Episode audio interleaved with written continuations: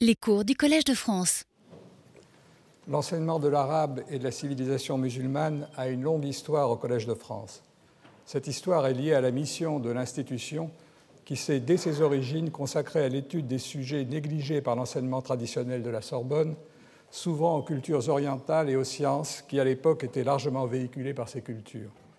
Le premier professeur dont le titre de chaire mentionne explicitement l'arabe au Collège a été Arnaud de Lille, officiellement inscrit dans la liste des lecteurs royaux entre mille cinq cent quatre-vingt-sept et mille six cent treize.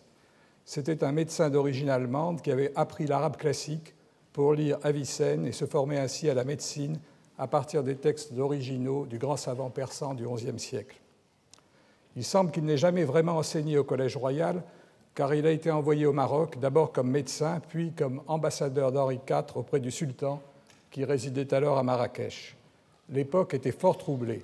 La France sortait des guerres de religion, dont l'une des dernières secousses fut l'assassinat du roi, l'année même où il donnait au Collège royal le terrain sur lequel notre institution est aujourd'hui installée. Et à Marrakech, une guerre intestine au sein de la dynastie saadienne, à laquelle notre lecteur royal dut assister, conduisit le sultan à évacuer par bateau du Maroc son harem et des manuscrits coraniques précieux, qui furent capturés en Méditerranée par la flotte espagnole et finirent dans la bibliothèque royale de l'Escurial, près de Madrid.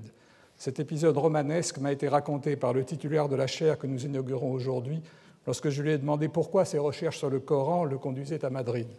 L'histoire relie ainsi de façon imprévue la première chaire d'arabe du collège à la dernière, et on se plaît à imaginer que le lointain prédécesseur de François Desroches a assisté au départ en catastrophe du Maroc des manuscrits que ce dernier étudie aujourd'hui en Espagne.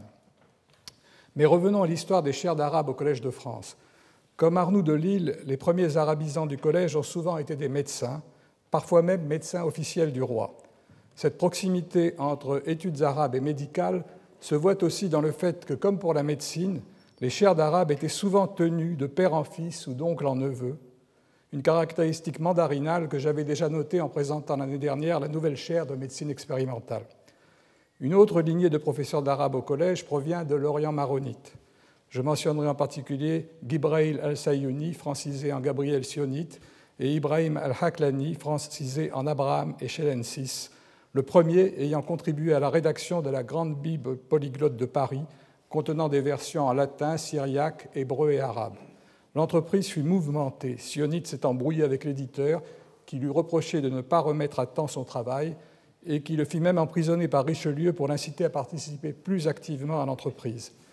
Ces exemples démontrent le caractère international de la science et de la culture d'alors, qui permettait aux savants de l'Europe et du pourtour méditerranéen de passer de pays en pays, le Collège de France ayant toujours participé largement à un brassage culturel qui s'est poursuivi jusqu'à nos jours. Je précise cependant que notre institution n'a pas conservé toutes les coutumes de l'époque et qu'en particulier, elle ne demande plus à l'État d'embastiller ses professeurs trop lents à remettre les manuscrits ou documents qui leur sont demandés. Les chaires d'hébreu et d'arabe, langue d'origine des textes sacrés des grandes religions du livre, se sont ainsi succédées au cours des siècles au Collège de France en nombre comparable. trente-quatre d'hébreu et vingt-neuf d'arabe, si j'ai bien compté, la dernière ayant été occupée par notre administrateur honoraire, le professeur André Miquel, dont je salue la présence ici aujourd'hui. Ces chaires d'hébreu et d'arabe se sont bien sûr intéressées à la Bible et au Coran, mais ne se sont jamais consacrées de façon prépondérante à l'étude de l'élaboration de ces textes sacrés, ni à la façon dont ils ont été transcrits et transmis au cours des siècles. En tout cas, cet aspect historique des études bibliques ou coraniques n'apparaissait jusqu'à très récemment dans aucun intitulé de chaire. Le Collège de France a décidé depuis quelques années d'ouvrir spécifiquement ses enseignements à ces études en les abordant sous un angle historique et critique et non théologique ou idéologique. Nous avons en deux mille huit créé la chaire des milieux bibliques occupée par Thomas Römer qui se penche sur l'élaboration des textes de l'Ancien Testament en la situant dans le cadre riche et mouvementé de l'histoire du Proche-Orient antique. La chaire de François Desroches, inaugurée aujourd'hui, est en quelque sorte le pendant de celle de Thomas Römer.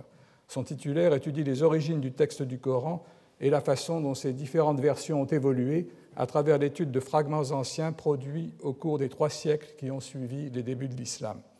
Au lieu d'étudier le Coran, comme cela a été longtemps le cas à travers le discours tenu par les savants musulmans médiévaux, François Desroches s'est principalement attaché dans toute sa carrière à revenir aux manuscrits les plus anciens.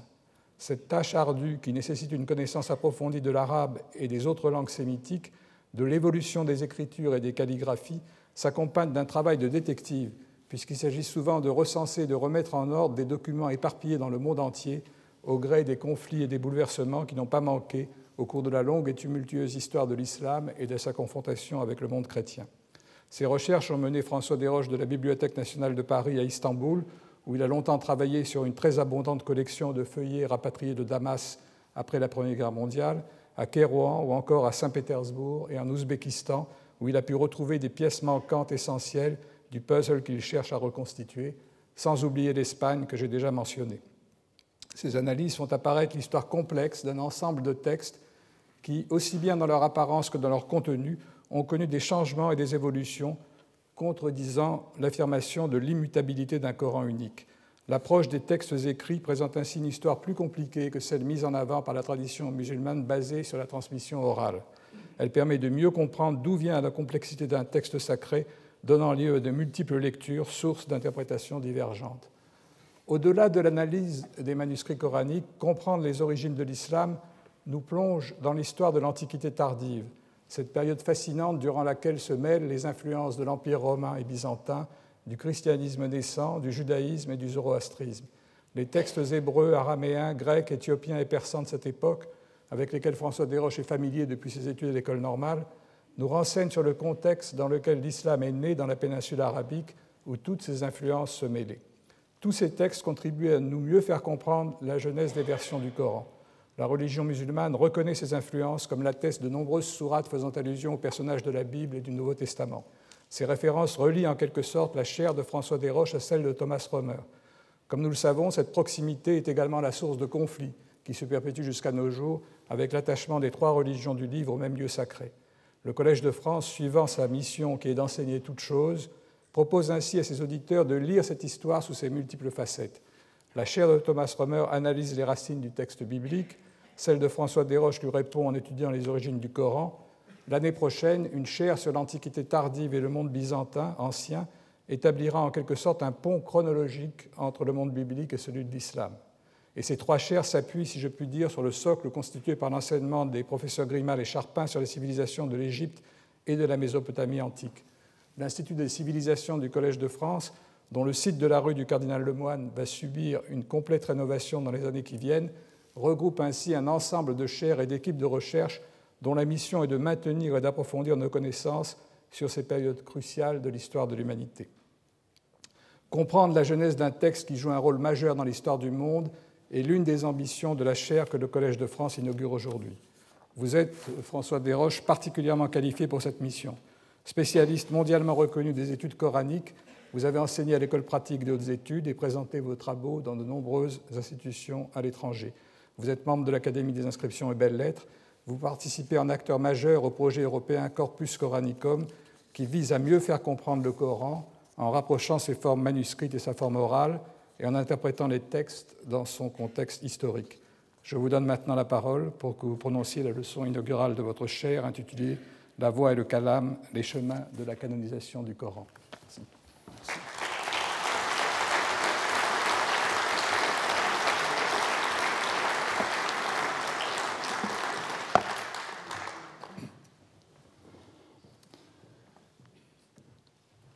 Monsieur l'administrateur, mes chers collègues, mesdames, messieurs. Il y a de cela presque un an, le vingt-neuf juin deux mille quatorze, l'Assemblée des professeurs du Collège de France me faisait l'honneur de m'élire à une chaire d'histoire du Coran.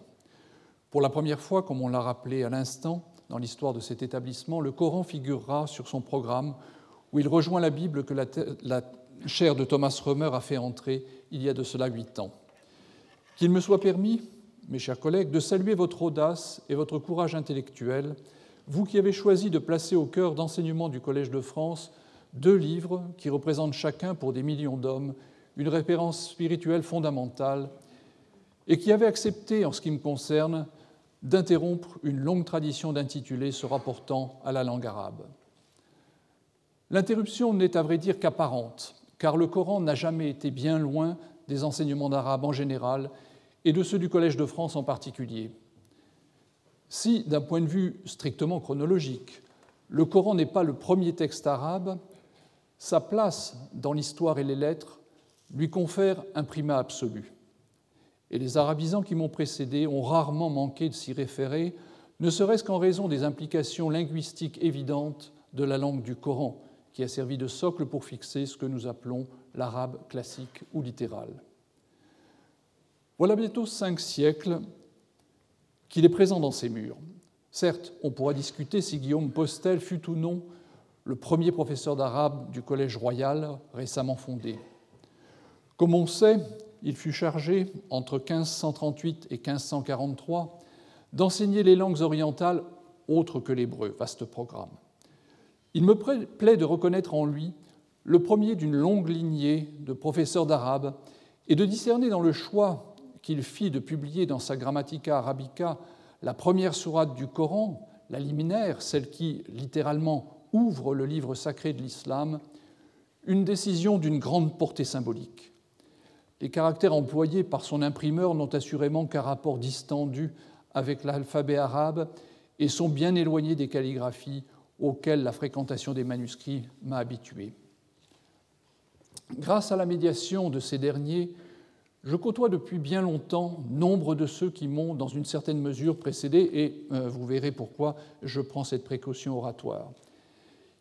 Il n'était pas inhabituel pour les arabisans jusqu'au XIXe siècle de posséder une copie manuscrite du Coran, et plusieurs de celles qui appartinrent à des professeurs du Collège royal sont venues grossir le fonds arabe de la bibliothèque, jadis royale, un temps impériale et aujourd'hui nationale.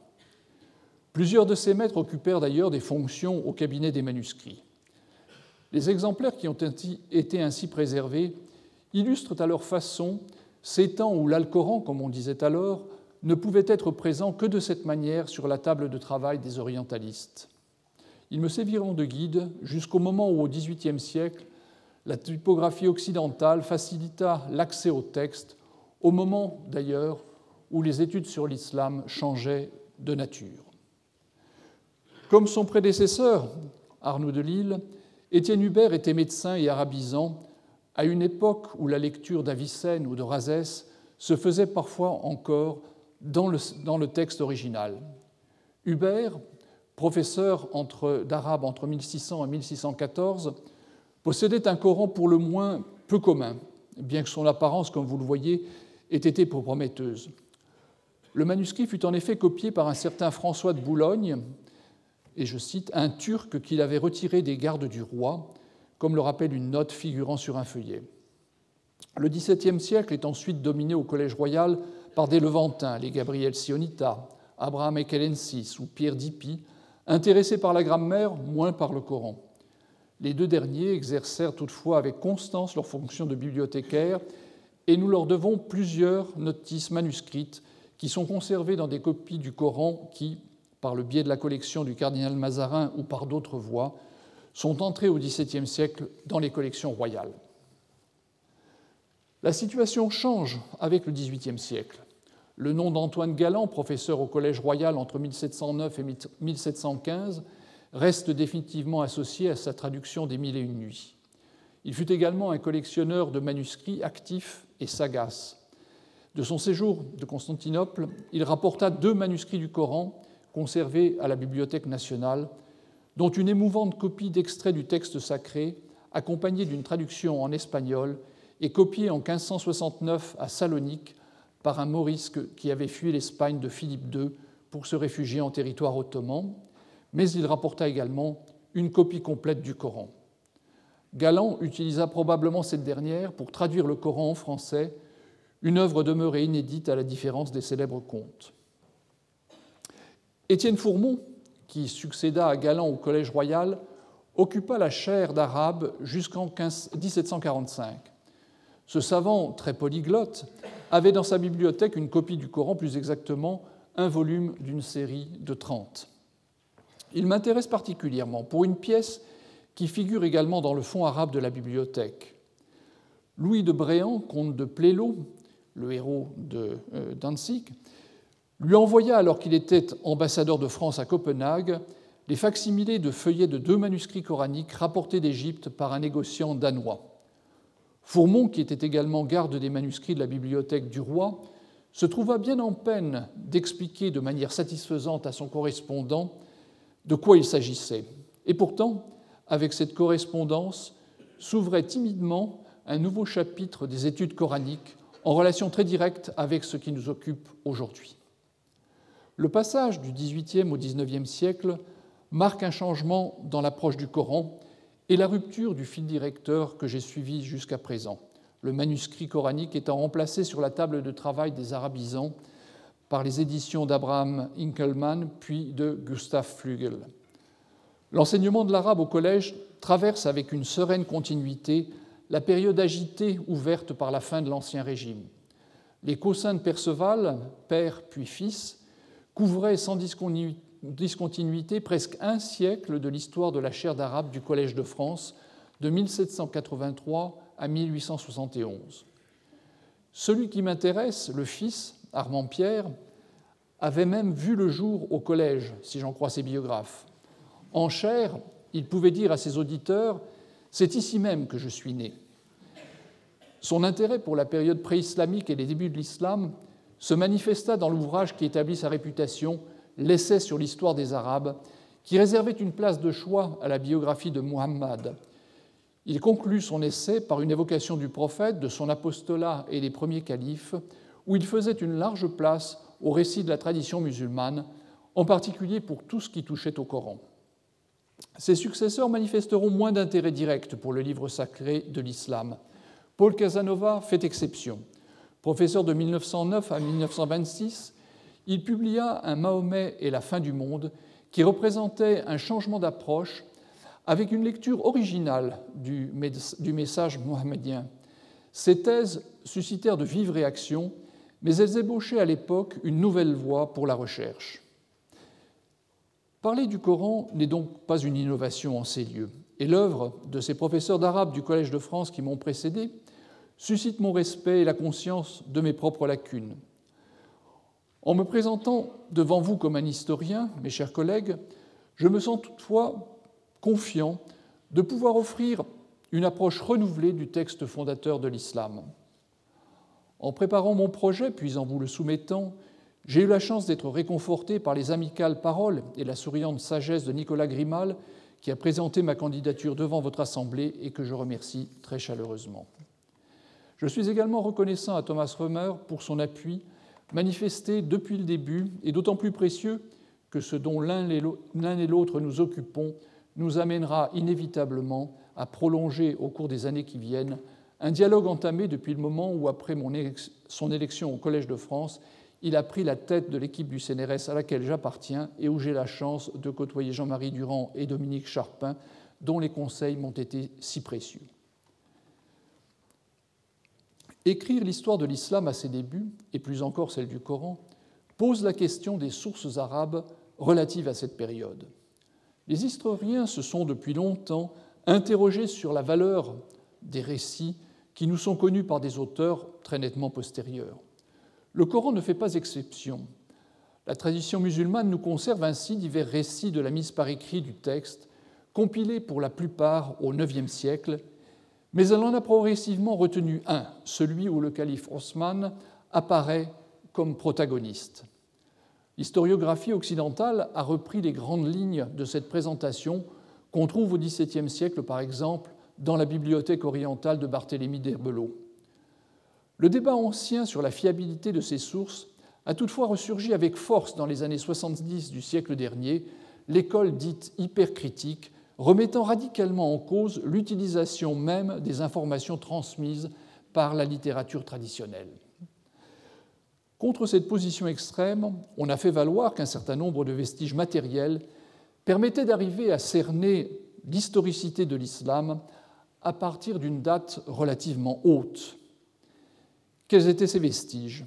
Quelques monuments, certains d'entre eux spectaculaires, comme le dôme du Rocher, des objets trouvés en fouille, des monnaies, des inscriptions, également des papyrus, peu de choses en somme.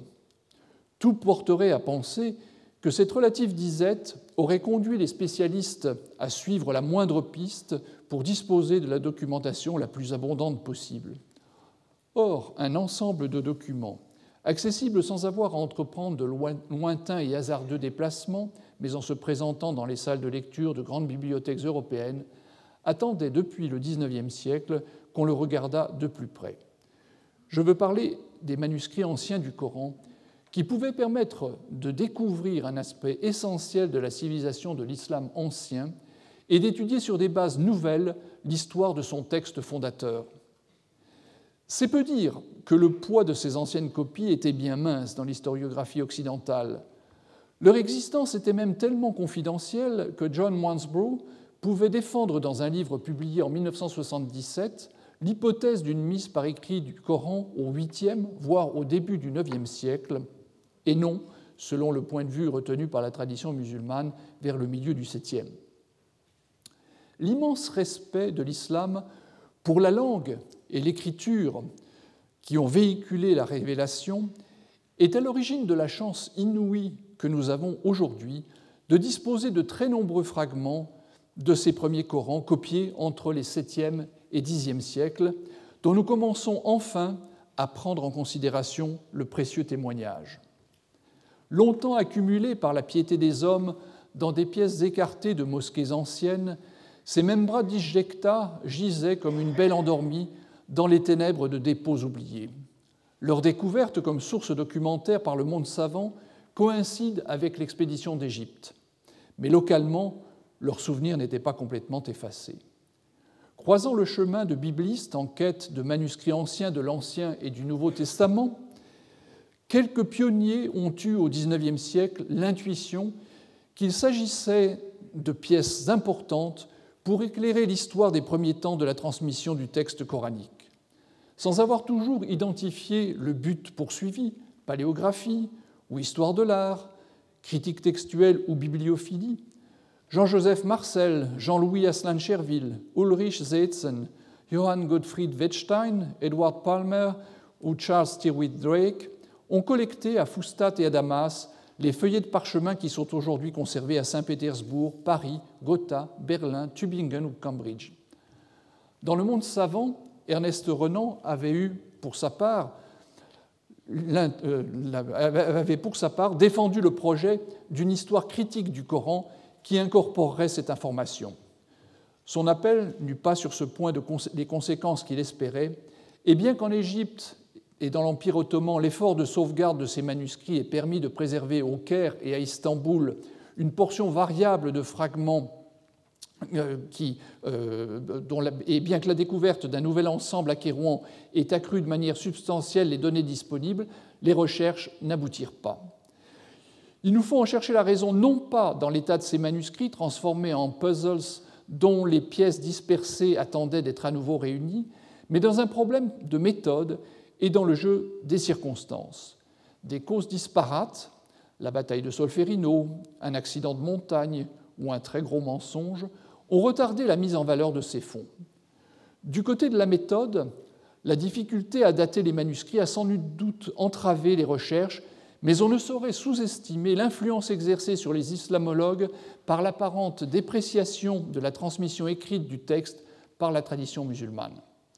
Tandis qu'en français écrit, une subtile différence entre la majuscule initiale et la minuscule permet de distinguer le message coranique des exemplaires matériels qui le véhiculent. La langue arabe établit une claire distinction entre le premier, Qur'an, et les seconds, désignés par un terme spécifique, généralement mushaf, au singulier.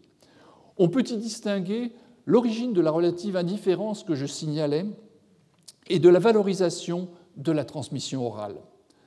Dans la pratique, les situations sont plus nuancées, mais on ne manquera pas de reconnaître la marque de cette conception dans la criante absence d'exemplaires du Coran, anciens ou modernes, dans la liste des sources utilisées par les savants d'Al-Azhar lorsqu'ils mirent au point l'édition qui, à partir de mille neuf cent vingt-trois, s'est peu à peu imposée tant aux communautés musulmanes qu'à ceux qui étudient le Coran selon une approche scientifique. Dans les études coraniques, en Occident, cette perception s'est trouvée confortée par les résultats de sondages ponctuels, par exemple ceux de Theodor Nöldeke au milieu du dix-neuvième siècle, qui semblaient confirmer qu'il y avait peu à attendre de la transmission manuscrite. En fait, jusqu'à une date récente, les copies du texte sacré de l'islam n'intéressaient guère que les historiens de l'art, et encore bien souvent, leur examen était-il circonscrit aux premières pages enluminées. Lorsque les ouvriers engagés dans les travaux de restauration du toit de la grande mosquée de Sanaa découvrirent en mille neuf cent soixante-treize une quatrième cache de manuscrits coraniques au rebut, ils étaient loin de se douter qu'ils avaient contribué à un changement complet dans l'approche du texte du Coran. En effet, parmi les milliers de fragments qui sortirent de l'espace compris entre le plafond de la salle de prière et le toit, figuraient une quarantaine de feuillets d'un palimpseste dont la couche d'écriture la plus ancienne notait un texte différent de celui de la Vulgate.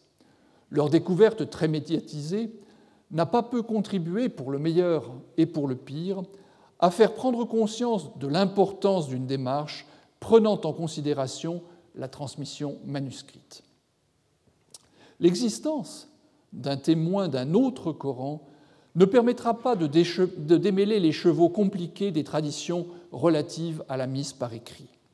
Elle confirme toutefois ce que ces dernières laissaient entrevoir. Vers le milieu du septième siècle, plusieurs versions circulaient simultanément, en concurrence avec celle qui est associée au nom du calife Osman. Certaines se maintiendront au moins jusqu'au début du dixième siècle, lorsque prendra place ce que l'on pourrait appeler la seconde canonisation du texte, sous l'autorité d'Ibn Mujahid et avec l'appui du califat abbasside. Notre chance tient à la survie d'abondants témoins directs de la période qui s'étend entre ces deux moments. Sur ces bases, en confrontant les données de la tradition avec les manuscrits eux-mêmes, nous pouvons suivre de manière précise l'histoire du livre Coran. Elle débute au moment où le silence de l'annonciateur permet enfin au livre d'exister, mais son avènement a été préparé dès la période mécoise de la prédication de Mohammed par la révélation de ce kitab céleste, écriture ou livre, l'arabe joue, on le verra, sur la polysémie de ce sens, de ce terme.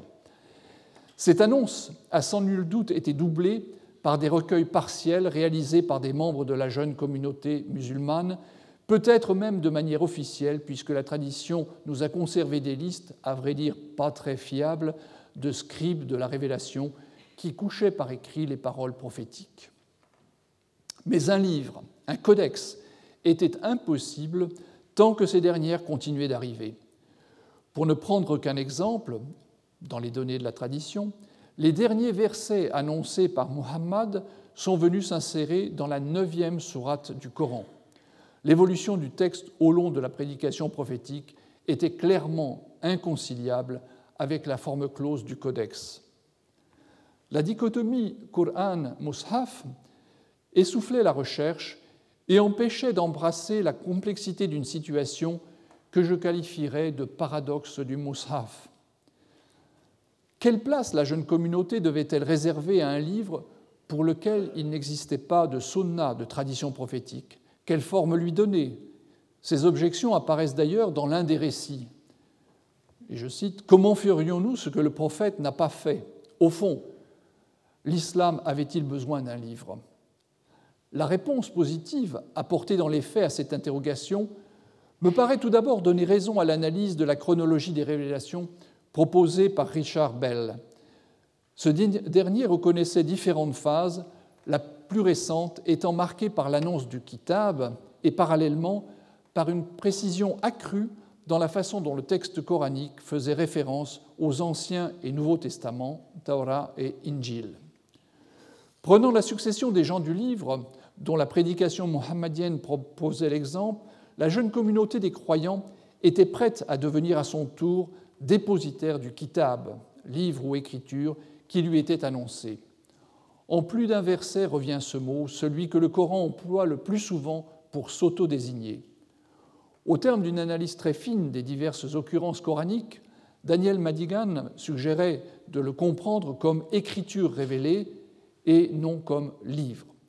Il me semble pourtant qu'il ne faut pas s'attarder au seul texte seul et qu'il convient de prendre en compte la façon dont la communauté des débuts a entendu ce terme. Le choix de ce dernier, d'une part, dans la formule utilisée pour désigner les fidèles des autres religions révélées, juives et chrétiennes, qui disposaient de livres bien réels, et de l'autre pour faire référence au message coranique, ne saurait être anodin dans un contexte où le livre est autorité. À tout prendre, la question bien réelle que posait la mise par écrit ne fut donc pas tant celle de la légitimité de l'opération que celle des techniques à mettre en œuvre, puis de l'utilisation à faire de ce livre. Conceptuellement, l'islam était entré dans le monde du livre avant même d'en posséder un. Il lui restait à inventer une tradition. Le Coran, comme l'a justement rappelé Angelika Neuwirth, est un texte de l'Antiquité tardive. L'artefact qui allait véhiculer le message prophétique est également un produit de cette époque. Ses origines coïncident avec le moment où l'islam, par ses conquêtes, fait irruption dans un monde où, depuis les rives de la Méditerranée jusqu'au centre de l'Asie, dominent ceux que le Coran appelle justement les gens du livre. L'arabe s'impose, sacralisé par la nouvelle religion et soutenu dès la fin du septième siècle par une décision califienne appelée à changer radicalement le paysage culturel du Proche-Orient. L'administration commence en effet à employer la langue et l'alphabet arabe et la monnaie devient musulmane, les pièces frappées par le calife Abd al-Malik et ses successeurs arborant au revers le texte de la sourate cent douze. Pour le livre, en revanche, les traditions des peuples du livre perdurent. En l'absence d'une tradition propre, les scribes à qui fut confiée la mise par écrit du Coran puisèrent dans l'héritage de l'Antiquité tardive. Ce sont ces techniques de fabrication du codex qui sont récupérées, c'est son vocabulaire décoratif qui est utilisé par les artistes qui réaliseront les premières copies enluminées au tournant des septième et huitième siècles. Par la suite, calligraphes et enlumineurs trancheront les liens avec le passé et mettront à profit la relative mais surprenante liberté dont ils jouissaient pour donner au livre Coran toute sa spécificité. L'attention qui a été portée par les premières générations de musulmans et qui se traduit par une suite de modifications dit assez son importance au sein des communautés des premiers temps. Elle nous invite à redécouvrir la matérialité de ces copies anciennes et à réévaluer la place de la transmission écrite. J'ai rappelé la place privilégiée qu'occupe l'oralité dans la tradition scolastique musulmane. Le Coran récité fait quant à lui l'objet d'une exceptionnelle valorisation. Face à cette posture bien connue, l'insistance des récits traditionnels de la mise par écrit de la prédication mohammadienne sur la fiabilité du livre ne peut manquer de frapper. Elle trouve son écho plusieurs siècles plus tard dans l'attention que l'Andalou Ad-Dani prête aux exemplaires anciens qu'il inspecte inlassablement dans sa quête du savoir en matière de lecture coranique. Elle se manifeste également dans la sélection du texte consonantique comme l'un des trois critères sur lesquels Ibn Mujahid fonde la recevabilité d'une lecture. Elle éclate dans le Fihrist, ou catalogue des ouvrages composés par An-Nadim au dixième siècle, dont le premier chapitre est consacré à l'écriture, le Coran et les sciences coraniques prenant la suite. L'improbable et pyrénienne rencontre de l'abbasside Haroun al-Rachid et de Charlemagne par l'intercession d'un Coran authentique mais postérieur à ces deux figures auréolées de légende fait naître bien des questions. Quelle perception ces deux contemporains avaient-ils de leur livre sacré ? Quelle place tenaient-ils dans leur monde ? Certes, les deux religions l'intègrent dans leur pratique de manière bien distincte et dans des conditions sensiblement différentes. Je n'ai cependant jamais manqué d'être surpris par le fait que la Bibliothèque nationale de France possédait un bien plus grand nombre de Corans abbassides que de copies carolingiennes de la Bible ou du Nouveau Testament. Et les quantités sont loin d'être négligeables. Nous parlons dans un cas de deux cent cinquante unités codicologiques contre soixante-dix dans l'autre. Encore ce dernier chiffre traduit-il le résultat d'un processus de collecte séculaire au sein d'un vaste espace, je veux dire la collection des rois de France qui a été accumulée au cours des siècles, alors que la quasi-totalité des manuscrits coraniques abbassides de la bibliothèque proviennent tous du même endroit, la mosquée de Amr à Foustat. Et donc, si pour confronter deux institutions, nous nous tournons vers la fondation carolingienne de Saint-Gall, la situation est encore plus déséquilibrée. Les manuscrits à contenu biblique de la bibliothèque de l'abbaye sont au nombre de trente-neuf, un seul d'entre eux contenant à la fois Ancien et Nouveau Testament. On objectera à juste titre que le Coran est un texte un peu plus court que le Nouveau Testament et d'une ampleur bien inférieure à celle de la Bible. Ne parle-t-on pas, d'ailleurs, de bibliothèque à propos de cette dernière? Or, c'est bien de bibliothèques dont il s'agit pour maints Corans abbassides. Un grand nombre d'entre eux sont en fait des séries de trente volumes conservés dans les mosquées à l'intérieur de coffres spécifiques. À en juger par la quantité de parchemins employés, il s'agit parfois de livres extrêmement onéreux. Que dire de cet in plano du milieu du huitième siècle qui a réclamé mille peaux de mouton pour sa confection? La calligraphie, encore à ses débuts, est venue prêter main forte à ce projet démesuré pour lequel les lettres ont été grossies de manière à enfler le texte aux dimensions inouïes de ce volume, et j'emploie le mot à dessein. Plus intéressant encore, au moins trois manuscrits de ce type ont survécu, au moins partiellement. Cette entreprise avait donc été mûrement réfléchie pour produire des codex hors normes. Que signifient ces chiffres? Nous parlons de volumes parfaitement inutiles en apparence, puisque les Corans n'ont pas de place lors de la prière du vendredi. À quoi? À qui servaient-ils? Les fidèles de Foustat étaient-ils davantage portés à lire le Coran que les moines de Saint-Gall la Bible? Y avait-il jamais dans la mosquée de Hamre deux cent cinquante lecteurs à la fois, voire davantage? Ou cette multiplication avait-elle une valeur symbolique en un temps où les musulmans étaient encore une minorité? Lire ces manuscrits réclamait en outre un effort, à en juger par la dichotomie entre la pratique courante, illustrée par les nombreux papyrus conservés ou des manuscrits de cet âge, et la copie du Coran, dans des écritures d'une beauté parfois spectaculaire, mais d'un déchiffrement ardu. Le, le divorce entre les graphies du quotidien et la calligraphie coranique marquera cette période qui constitue un épisode tout à fait remarquable de hiérographie dont la signification doit être examinée de plus près.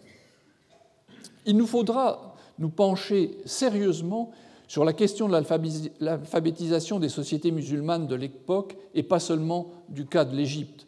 Foustat n'est en effet pas une exception. Ce qui vient d'être dit vaut pour Damas, pour Sanaa ou pour Kérouan, où, même, où les mêmes bibliothécaires coraniquées ont existé. À ces questions que soulève l'observation de la matérialité des manuscrits du Coran des premiers siècles, l'enseignement que je compte proposer tentera d'apporter des réponses, explorant par exemple l'économie du livre dans le monde musulman médiéval, son esthétique ou encore la symbolique du livre. Sur cette base, j'entends passer à une analyse fine de l'histoire du texte qui a commencé à se constituer. À quoi donc correspond cette prolifération de copies du texte? Les deux récits les plus connus de la mise par écrit mettent en scène les premiers et troisième califes, Abou Bakr et Osman. Le premier, nous dit-on, veut faire barrage à l'oubli, le deuxième à l'hétérodoxie. Pour l'un comme pour l'autre, le salut devait venir de l'écriture. Une anecdote plaisante rapportée à propos d'Ibn az-Zayyat, littéralement le fils du marchand d'huile, fondateur d'une des écoles de lecture de Koufa, veut qu'il ait lu au début de la deuxième sourate Zaït, c'est-à-dire huile, au lieu de Raïb, doute, et qu'il ait donc compris le verset « cette écriture où il n'y a pas d'huile », et cetera, et cetera. La plaisanterie est un peu lourde, on ose dire grasse, mais elle a le mérite de nous rappeler l'état du texte à cette époque, la première moitié du huitième siècle. La confusion suppose en effet que les points qui différencient les lettres de même forme ou homographes n'apparaissaient pas sur la copie. Durant la seconde moitié du septième siècle, les premières copies conservées du Coran sont effectivement écrites à l'aide de cet outil très défectueux. Défectueux, il l'est d'autant plus que les copies n'ont que très irrégulièrement recours à toutes ces ressources. Dans un bon nombre de situations, ils choisissent d'identifier avec précision des points parfaitement clairs et de laisser dans l'ombre des formes qui pouvaient être de conséquence pour le sens même du Coran. Ils pourraient ainsi mettre ces points pour distinguer les deuxième et troisième personnes de verbes conjugués, mais ils n'en font rien. Il n'existe même pas de normes communes en matière d'orthographe et des copistes collaborant à la transcription d'un même manuscrit pouvaient adopter à l'époque chacun une position spécifique en ce domaine. La notation des voyelles reste longtemps imprécise. Les longues sont progressivement intégrées au squelette consonantique à partir des années six cent soixante-quinze, les brèves étant indiquées plus tardivement. Il ne fait pas de doute que le développement de la grammaire arabe au cours de la période a aidé, voire guidé ces progrès qui s'étendent sur trois siècles et facilitent le verrouillage du texte par Ibn Mujahid au début du dixième siècle.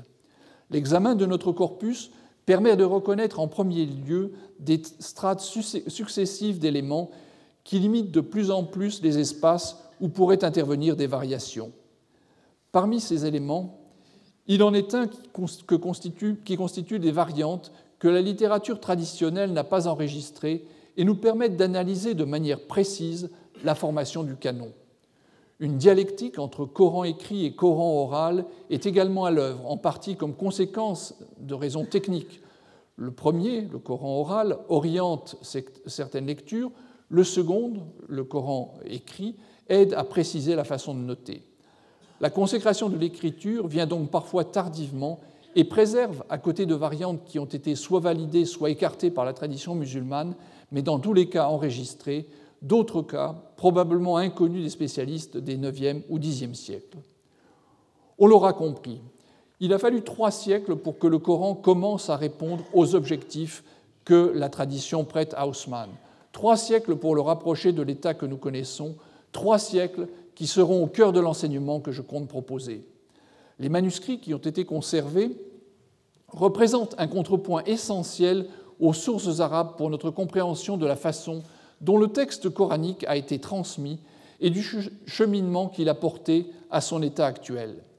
Ils permettent en particulier d'observer sur le vif l'activité de ces lecteurs, ou qurra, que j'évoquais à travers la figure d'Ibn az-Zayyat, leur turbulente corporation, spécialisée dans la récitation du Coran, suppléait aux déficiences des premières copies, mais semble avoir également mis en circulation de nouvelles variantes, dont certaines devinrent plus tard, par la décision d'Ibn Mujahid, canoniques et divines, tandis que d'autres étaient écartées. L'effort qui a débouché, il y a trente-cinq ans environ, sur la mise au point d'outils permettant de traiter le témoignage des Corans anciens a coïncidé par hasard avec l'invention du palimpseste de Sanaa. Le caractère indéniablement spectaculaire de la découverte, voire son côté romanesque, ont donné à cette documentation des premiers siècles de l'islam une publicité qu'elle n'avait jamais connue, au moment même où le livre Coran commençait à être étudié de manière beaucoup plus rigoureuse et où ces deux aspects, Qur'an et Mushaf, pouvaient être réconciliés au sein d'une même approche historique. Celle-ci se garde bien de tourner le dos aux données conservées par la tradition que le corpus des manuscrits anciens permet de lire avec un œil nouveau. On perçoit beaucoup plus clairement les intentions des savants médiévaux dans leur collecte d'informations qu'ils se sont employés à rationaliser dans les traités qui, en dernier ressort, ont servi de base pour l'édition du Coran mise au point par les savants d'Al-Azhar au début du vingtième siècle.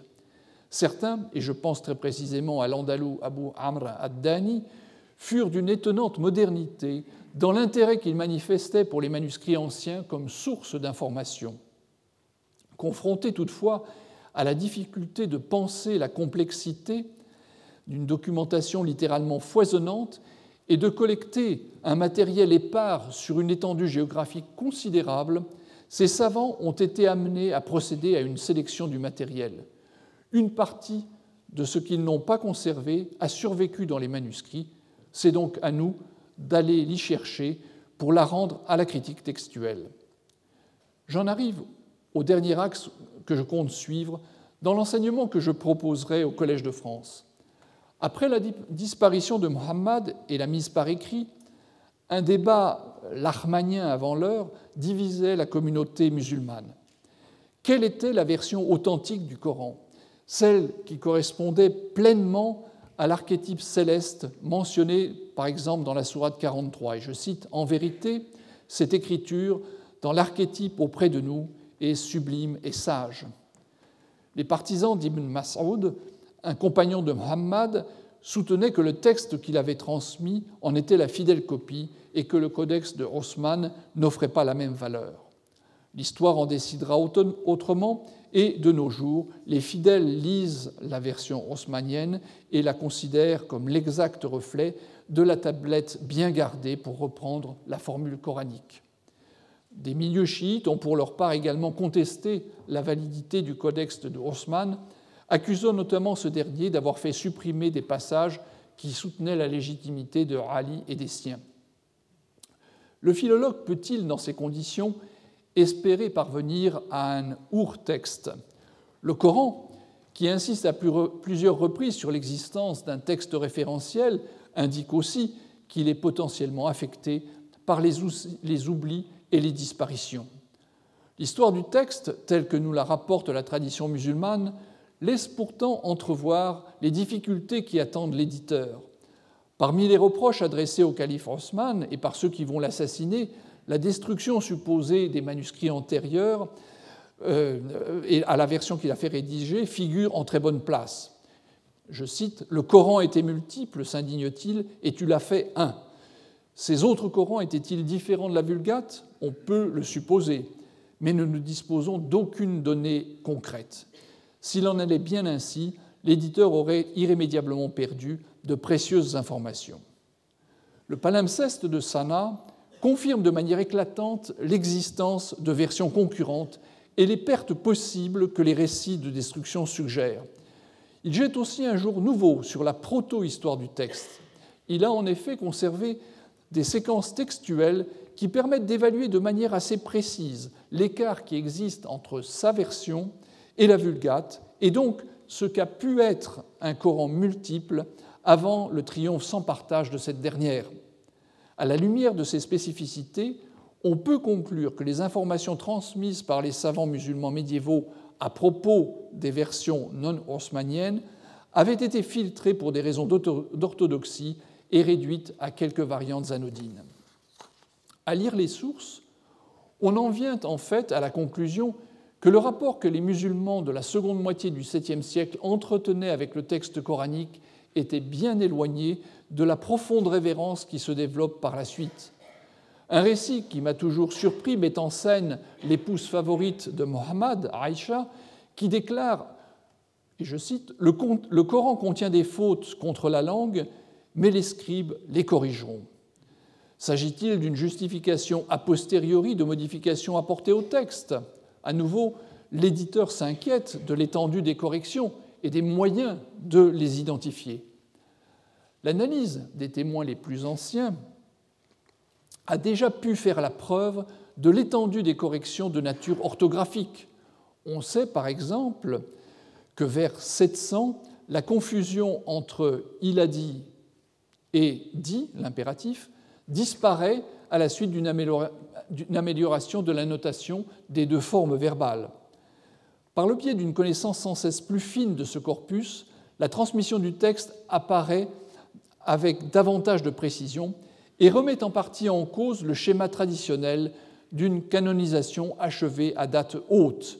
À l'inverse, les premiers copistes ont parfois tardé à mettre les textes qu'ils transcrivaient en accord avec l'habitude dominante de leur temps. Ils seraient à cette époque prématurés de parler de canon et ont donc involontairement sauvegardé un temps des détails qui pourraient correspondre à l'étape initiale de la mise par écrit, voire à des notes plus anciennes. Ardue sera la mise au point d'une édition scientifique du texte coranique. L'existence d'une autre recension modifie en effet substantiellement la nature du travail de, d'édition. Il ne fait pas de doute, étant donné la complexité de la tâche dont j'ai tenté de vous donner une idée, que l'entreprise pourrait trouver sa place au sein de ce qu'il est convenu maintenant d'appeler « Digital Humanities ». La complémentarité des deux pans de l'enseignement que je me propose de développer au cours des années à venir apparaît pleinement. Le Mushaf offre un aspect privilégié au Qur'an et à son histoire. L'exploration systématique du corpus considérable des manuscrits anciens et la publication de ces matériaux pour l'histoire du Coran, pour reprendre le titre d'une œuvre de Arthur Jeffrey, mettront à la disposition de tous des données fondamentales pour suivre la façon dont le texte a pris la forme que nous lui connaissons. Je compte donc en premier lieu travailler à élucider l'histoire du livre Coran au cours des quatre premiers siècles de l'islam et proposer une réflexion sur la place et le rôle du Mushaf au cours de cette période. L'étude de sa matérialité permettra de restituer des pans entiers de l'histoire de l'islam sous les Omeyyades et les Abbassides, qu'il s'agisse d'économie, de mouvements intellectuels ou d'art. Les manuscrits coraniques des premiers siècles, ainsi replacés dans leur contexte, nous laissent entrevoir l'histoire de la transmission et de l'évolution du texte. C'est sur cette piste que l'enquête historique se développera au cours des années qui viennent. Ne croyez pas que cette recherche, dont j'ai tenté de faire voir les différentes facettes, réponde seulement aux intérêts de philologues ou, pire encore, d'orientalistes. Elle intéresse un plus large public, bien au-delà du seul Occident. Les points de vue peuvent ne pas coïncider, mais les échanges et les débats qui se mettent en place ouvrent des perspectives encourageantes. L'objectif ambitieux d'une édition scientifique du texte coranique se fait maintenant plus proche grâce aux travaux préparatoires dont j'ai fait, auxquels j'ai fait allusion. Je me prends déjà à rêver de reprendre, en disposant enfin d'un texte bien édité, le dossier épineux de la chronologie des révélations. Les perspectives de recherche sur l'histoire du Coran sont absolument passionnantes. Il me serait néanmoins difficile de me détacher complètement de l'histoire du livre dans le monde musulman, puisqu'aussi bien dans ce domaine, les manuscrits coraniques de toutes les époques et toutes les régions en forment les assises. Mais, lointain et pâle et mûle de Scheherazade, je vous en entretiendrai, entretiendrai une autre fois.